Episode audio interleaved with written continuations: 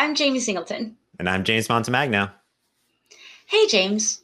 We've learned a lot about advanced C sharp features, but it's always good to get back to the basics. How about we talk a little bit about properties in C sharp? Yeah, absolutely, Jayme. I'm super glad that we're talking about this today because it's one of my favorite features in C sharp because properties in C sharp are awesome. So let's talk about them. Uh, now, if you've come from other programming languages and you're looking to create a class, so let's say we have a pizza here, you might have properties such as the name of the pizza, the cost of the pizza, the if it's gluten free or not, if it's on sale. And you want to access those variables behind the scenes and you want other people to be able to get and set them. So sort of in older, you know, ways of doing it, you would create a method called get name and set name. So when you create your pizza, you'd have to say set name, set whatever, set whatever, and then you could run it and you can get the name back. But Jayme, that's a lot of code. Look at all that code, too much code. C sharp makes it super simple with C sharp properties. They enable you to automatically create getters and setters with the get and set keywords. So this is now exactly the same logic as before, but it enables us to simply access that property with the name. So pizza.name equals Hawaiian, pizza.name. That's how I get it back. So you no longer have to have all these methods and creating all these code there. So that's really, really nice. Yeah, that's really awesome, James. But are you able to set a default for that name property? Yeah, good question. So here, for example, let's say our pizza wants to default to something. Right now, we can see that it's just an empty string. So what's really cool about C Sharp is you can do that. You just set it to whatever you want the default to be. So let's say the default is Italian for every single pizza order that we're putting in, because that makes sense. I'm Italian.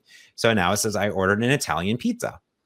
But that is just the default, like you said. So you can override it. So when I create this pizza, Italian will be set. And then here, name will be set to Hawaiian. And now we've ordered our Hawaiian pizza again, which is really nice.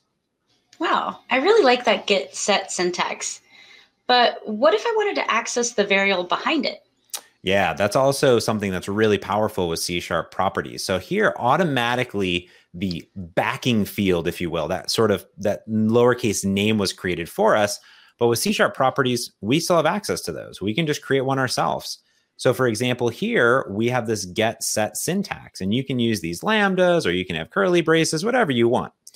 And whenever you set something, a value will be assigned. So it's a kind of automatically set for you, like inside of there, which means you can run logic on there. So you could say, is it null? Is it too long? Is it a valid pizza? You can run logic in there.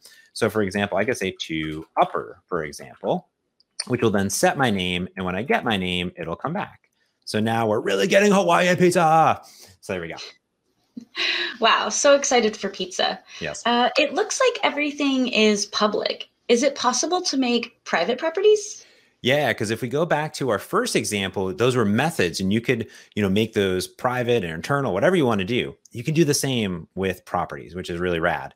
So if I go over here, here is another property that I created. And I could, of course, make the entire thing private, or I could just make just the set private. So this is really neat. So here in the constructor, I might like call my database or do something and say, oh, this is on sale. But when I'm placing the order, the user doesn't get to do it. So example here, if they tried to, I would actually get a squiggle here and says, oh, I can't access on sale because it's private. You just use it just like you normally would. And sure enough, that pizza is totally on sale. And there you have it. You're using awesome C sharp properties. And it's just very elegant. I love it, Jayme. Delicious. Absolutely. Well, I'll of course put a link into the show notes for this feature and all the other videos. Jayme, thanks for uh, exploring properties with me. I really appreciate it. Anytime.